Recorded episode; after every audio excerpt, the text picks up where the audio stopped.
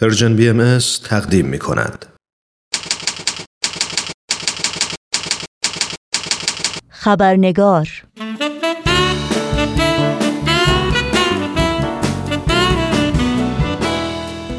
ضمن خوش آمد و تبریک عید اعظم رزوان به شما دوستان و دوستداران خبرنگار نوشین آگاهی هستم و خبرنگار این چهارشنبه رو تقدیم می کنم.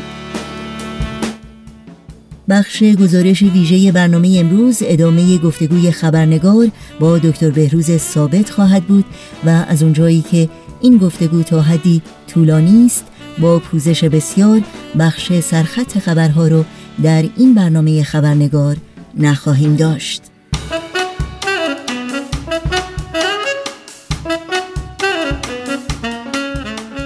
اما بحران بیماری مرگبار ویروس کرونا ماهاست که جهان و جهانیان رو گرفتار و تمامی ابعاد زندگی فردی و اجتماعی و نظامهای جوامع انسانی رو با چالشهای هولناک و غیر قابل تصور روبرو کرده.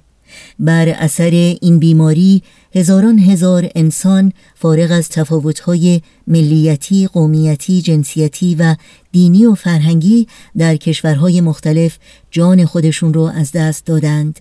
و میلیون ها نفر مشاغل و منابع امرار معاششون رو از دست دادند و میلیون ها تن دیگر در خطر تأثیرات وخیم و سرنوشت ساز این بحران جهانی هستند در حالی که صاحبان قدرت و سران دول که همچنان بر افکار و ایده های محدود و مخدوش گذشته و تأسی از راهکردها و الگوهای نارسا و از کار افتاده پافشاری می کنند از یافتن راه حل برای نجات از این بحران مرگبار و جلوگیری از فروپاشی ارکان اقتصادی، اجتماعی و سیاسی جوامع خودشون عاجز موندند.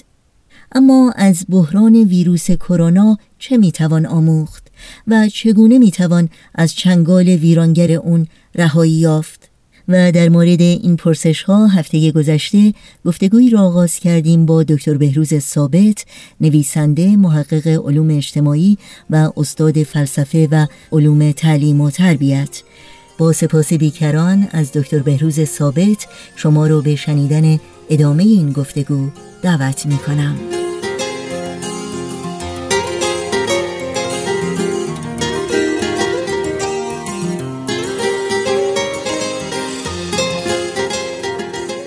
صحبت از تعادل کردیم و در رسانه ها میشنویم از کارشناسان مختلف از صاحب نظران که ما به اون تعادلی که قبل از ویروس کرونا وجود داشت هرگز بر نخواهیم گشت. اگرچه همطور که شما هم اشاره کردین توده های از مردم که با فقر با جنگ با عدم آزادی و مشکلات دیگه مواجه بودن نمی‌خوان برگردن به اون تعادل. بنابراین تعادلی که امیدواریم برگردیم بهش امیدواریم که بعد از گذر از این برهه جهانی حداقل بتونیم قدم های اول رو در راه اون برداریم بقیه شما چه نوع تعادلی خواهد بود؟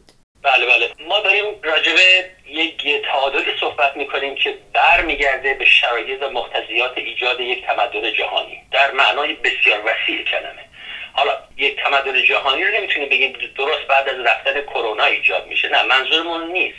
ولی بایستی پارامترهای رسیدن به یک تمدن جهانی رو که بر اساس اعتماد و همبستگی جهانی باشه اونها رو ما بایستی مشخص بکنیم و بعد تمام نیروهای انسانی رو در کره ارز به سمت رسیدن به اون اعتماد به همبستگی جهانی تجهیز بکنیم. این به نظر من اون نرمال و یا اون شرایط ایدئالی است که می‌تونه برای نوع بشر به وجود بیاد بعد از از بین رفتن این بیماری. خب طبیعتا این بیماری از بین میره مثل سایر بحران های پندمیک گذشته. خب طبیعتا تا زمانی که واکسن این بیماری وجود نیاد در حقیقت شبه این ابر تیره بر بالای دنیا خواهد بود.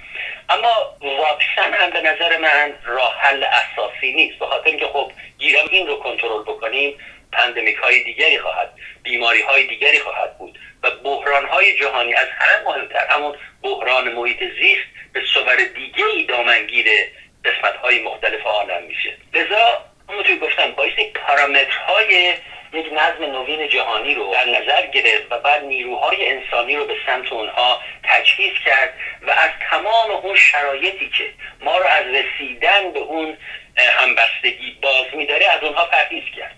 این به نظر من تعادلی است که بایستی راجبش فکر کرد راجبش نوشت تحقیق کرد و مشخصاتش رو مشخص کرد در سطح جهانی. یعنی باید یک مشورت بین المللی به وجود بیاد تا در مورد این مطلب بررسی بشه. این به نظر من کار ایدئال این خواهد بود که وقتی این بحران از بین رفت مثلا با نظارت سازمان ملل یک سمپوزیوم جهانی ایجاد بشه از تمام ملل عالم و فارغ از بحران های سیاسی و تفاوت های سیاسی بشینن این افراد یه از افراد با فکر و مطلع و محقق و راجع به این بحران نتایج اون و اون ایمپکتی که بر جنبه های اجتماعی و اقتصادی و فرهنگی جامعه خواهد داشت صحبت کنن و یک راه حل هایی رو راه هایی رو به دنیا عرضه بکنن به نظر یکی از اولیه ترین کارهایی که بایستی بعد از که این بحران از شدت اولش افتاد به اون دست پیدا کرد. اما اگر ما به این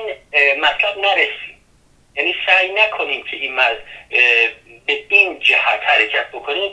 به نظر من این بحران بحران های بیشتری رو به دنبال خودش میاره. شما دقت بکنید الان اقتصاد دنیا به حالت تعطیل در اومده. اقتصاد امریکا که خب البته 20 درصد اقتصاد دنیا رو در بر می‌گیره. اروپا چین تمام مراکز اصلی اقتصادی دنیا الان از کار افتاده. و طبیعتا روز به روز ما داریم می‌بینیم که تعداد افرادی که دارن بیکار میشن بیشتر و بیشتر میشه. احتمال این که ما بعد از بحران کرونا با یک به اصطلاح گریت دیپرشن یک بحران عمیق اقتصادی که این خودش می‌تونه کاملا بقایای اون تعادل و نظم بین رو به هم بزنه و به دنبال خود جنگ هایی رو به وجود بیاره. بحران اقتصادی دهه سی یکی از دلایل ایجاد جنگ دوم جهانی بود. و اگر شما به این تقارن جنگ اول جهانی با Spanish و بعد بحران هایی که به دنبال اون پیش اومد بعد از شکست معاهده صلح یعنی League of Nations اون به دنبال خودش شرایط بحران اجتماعی سیاسی و اقتصادی دهه سی رو به دنبال آورد و بعد به دنبال اون جنگ دوم جهانی. شما اگه این تقارن این روند رو نگاه بکنید تا حدودی می‌تونیم ما یک مفروضاتی رو داشته باشیم در مورد عواقب این بحران کرونا. اگر راحل ها و راهبردهای صلحآمیز به سمت اعتماد و همبستگی جهانی در نظر گرفته نشه خیلی ممنونم. خب اخیرا دیدیم بعضی از افرادی که از ویروس کرونا به اسم Chinese virus یا ویروس چینی از اون نام بردن یا به اون اشاره کردن که بر اساس گزارش اخیر سازمان ملل این نوع صحبت یا این نوع محاوره باعث شده که xenophobia و تنفر به خصوص نسبت به چینی ها یا اقلیت های دیگه زیادتر شده. صد سال پیش خب می‌گفتیم Spanish flu یا آنفولانزای اسپانیایی. ولی امروز اینکه بگیم ویروس چینی قابل قبول نیست. تا چه حد بقیده شما واقعا زبان محاوره تاثیر داره و چه چیزی تغییر کرده؟ بله بسیار مهمه. ببینید ما استفاده می‌کنیم از این لغت هایی که یک بار تعصبآمیز درش نهفته است. همطور که اشاره کردید می‌تونه به انواع اقسام بحران های اجتماعی دامن بزنه نسبت به هم حالت دشمنی وجود بیاره و خیلی ها که به نوعی تعصبات نژادی و قومی دارن اون تعصبات رو بیشتر دامن بزنه و بیشتر به روی صحنه بیاره. و باید خیلی در این مورد مراقب بود. چرا که ما به اندازه کافی از خود این بیماری نفس این pandemic صدمه دیدیم جامعه بشری. دیگه چه برسه اون که بحران های اجتماعی مثل خشونت اذیت و آزار تبعیضات و اینها هم دامنگیر یک جامعه بشه که بسیار و بسیار بدتر می‌کنه اوضاع رو برای همه. اما مطلبی که اینجا بایستی ذکر کرد این است که ببینید دو حالت هست. خیلی بخوایم راحت صحبت بکنیم راجع به همین بحران کرونا. یکی نیست که این بیماری مستقیما برمیگرده به همون بازارهایی که حیوانات زنده و یا مرده رو میفروشن و یعنی اینطور که الان صحبت روز هست یعنی بحث mainstream هست در مورد نحوه پیدایش این بیماری. این صرفا نمی‌تونیم یک عامل خیلی محدود رو این بیماری رو منحصر بکنیم به اون. این برمیگرده اصولا به یک نوع lifestyle برخورد با محیط زیست. تمام اینها. ولی حالا فرض رو بریم بذاریم که این برمیگرده به اون بازار. که در اون حالت اولا نمیشه صرفا یک جامعه رو در این مورد مقصر دونست. چرا که در جوامع دیگر هم هر کدوم به نوعی از همین گونه رفتار که در حقیقت رابطه و تعادل انسان و محیط زیست رو به هم زده وجود داره.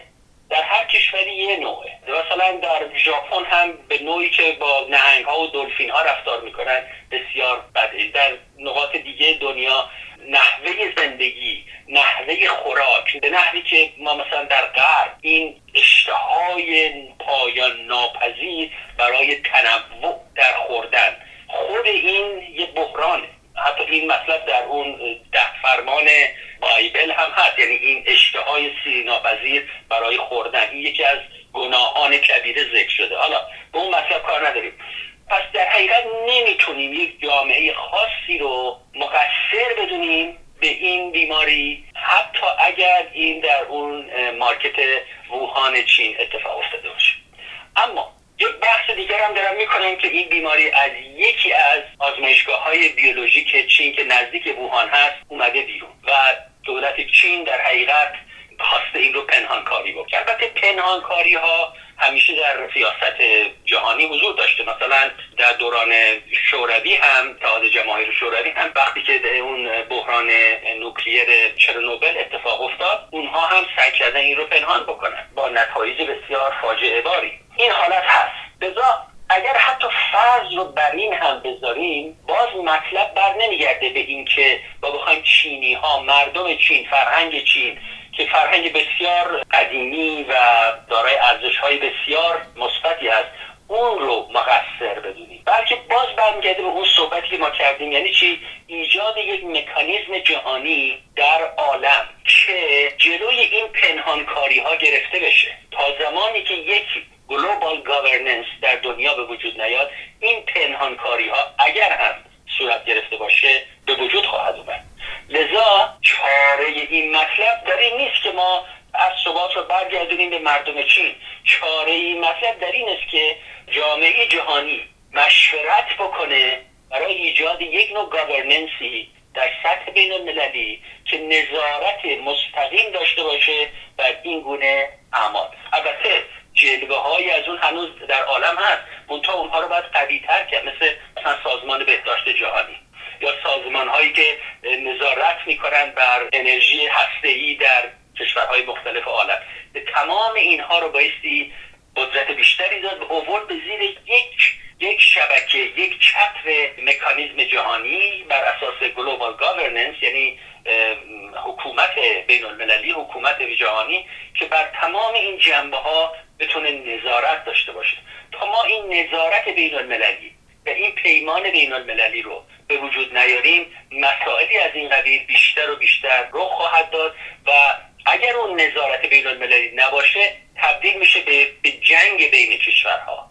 به دامن زدن به سوء زن بیشتر بین کشورها. لذا از هر زاویه که نگاه بکنیم به دلایل به وجود آمدن کرونا ما نباید تعصبمون رو به سمت مردم چین برگردونیم. آخرین پرسش من در مورد این هست که بسیاری معتقد هستند که هر بحرانی در حقیقت فرصتی است برای یادگیری. بر این اساس یادگیری ما از ویروس کرونا چه خواهد بود و چه تغییراتی رو امیدواریم که بعد از این بحران جهانی ببینیم. بله برمیگردی به همون مطلبی که یعنی ما بایستی اهداف اعتماد و همبستگی جهانی رو به عنوان سرمنزل خود قرار بدیم. و بعد با مشورت جهانی بایستی راهبردهایی رو انتخاب بکنیم که ما رو به اون ایدئال برسونه. ممکنه نسل ها طول بکشه ولی به هر حال این به نظر من درس اولیه است که ما بایستی به اون ناظر باشیم. یعنی بحران های امروز ما از جمله این بیماری یک بحران تمدنی است مرز نمی‌شناسه و همه ابعاد زندگی انسان امروز رو در بر لذا چارش هم بایستی یک چاره تمدنی باشه. و اون ایجاد یک تمدن جهانی یک نظم جدید جهانی هست و پیشرفتن به سوی اون با همکاری تمام دول عالم. این به نظر من مهمترین درسی است که از این بحران ما می‌تونیم بگیریم. البته درسای دیگه که می‌تونیم بگیریم که درس هم نیست در حقیقت واقعیت است که در حال به وجود آمدنه. یعنی اون وجدان جهانی که واقعا نمی‌تونیم منکرش بشیم. یعنی اون روحیه و اون آگاهی و بیداری اخلاقی که در دنیا همیشه حضور داشته.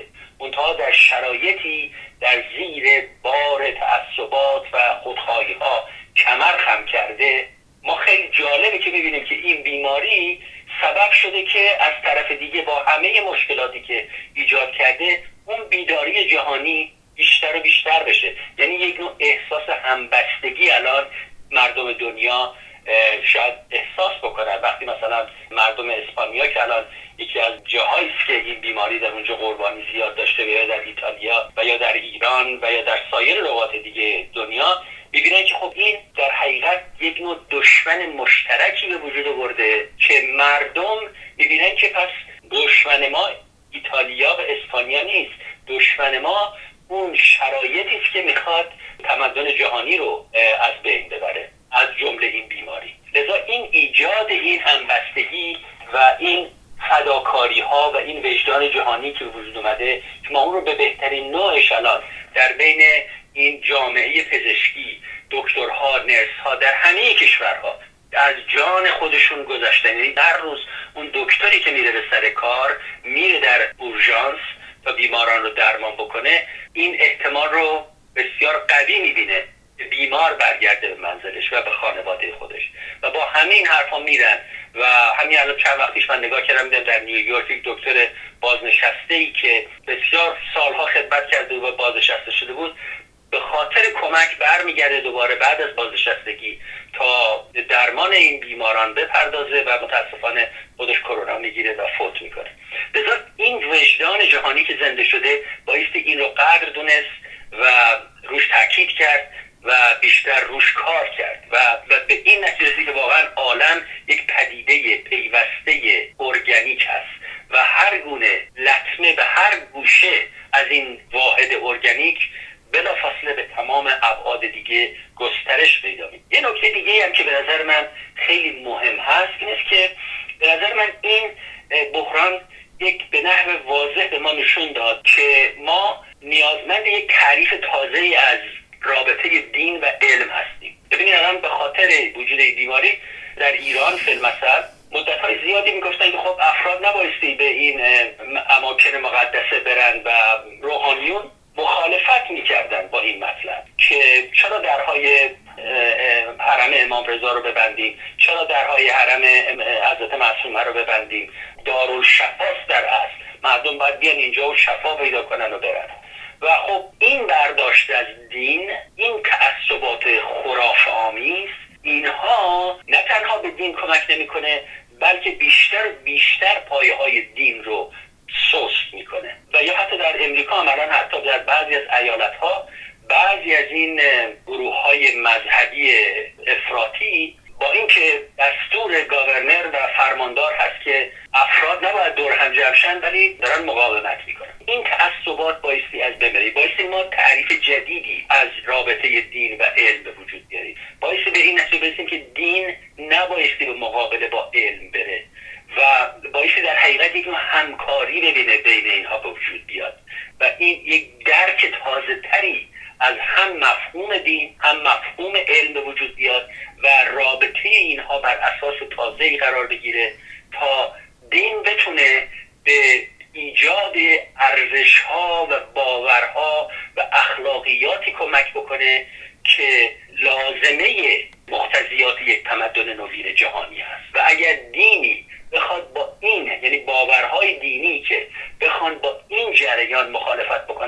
طبیعتا محکوم خواهند بود و طبیعتا ارتجاعی خواهند بود و طبیعتا به زوالدان تاریخ و خرافات خواهند پیوست. اینها به نظر من از جمله مسائلی است که بایستی مورد نظر قرار بگیره و ما در حقیقت این کرونا به ما یاد بده. آلترناتیو دیگه بسیار می‌تونه خطرناکتر باشه. هرچند ما یه جنگ جهانی نداشتیم مثل جنگ اول اما شرایط پیچیده و این عدم تعادل بین انسان و محیط زیست و بحرانهای اجتماعی و اقتصادی و سیاسی پی در پی که در جهان به وجود آورده تمام اینها شرایط رو فراهم نکرده. یعنی در حقیقت می‌تونیم بگیم این شرایطی بوده که به همون شدت جنگ اول جهانی جامعه جهانی رو در دنیای امروز چنان در هم پیچیده و شرایط رو چنان پدید آورده که از بطن این این پندمی برخواسته. لذا بایستی جلو این رو گرفت و نگذاشت که این به بحرانهای عمیقتری در عالم منتهی بشه. خیلی ممنونم آقای دکتر بهروز ثابت از وقتتون. واقعا از مطالب بسیار ارزندهی که با ما سهیم شدین استفاده کردیم. مطمئن هستم که به زودی باز هم شما رو در این برنامه خواهیم داشت. خیلی ممنون هستم از این فرصتی که به من دادی. سرنوشت را باید از سر نوشت شاید این بار کمی بهتر نوشت. عاشقی را غرق در باور قصه ها را قصه دیگر نوشت. از کجا این باور آمد که گفت گر رود سر بر نگردد سر؟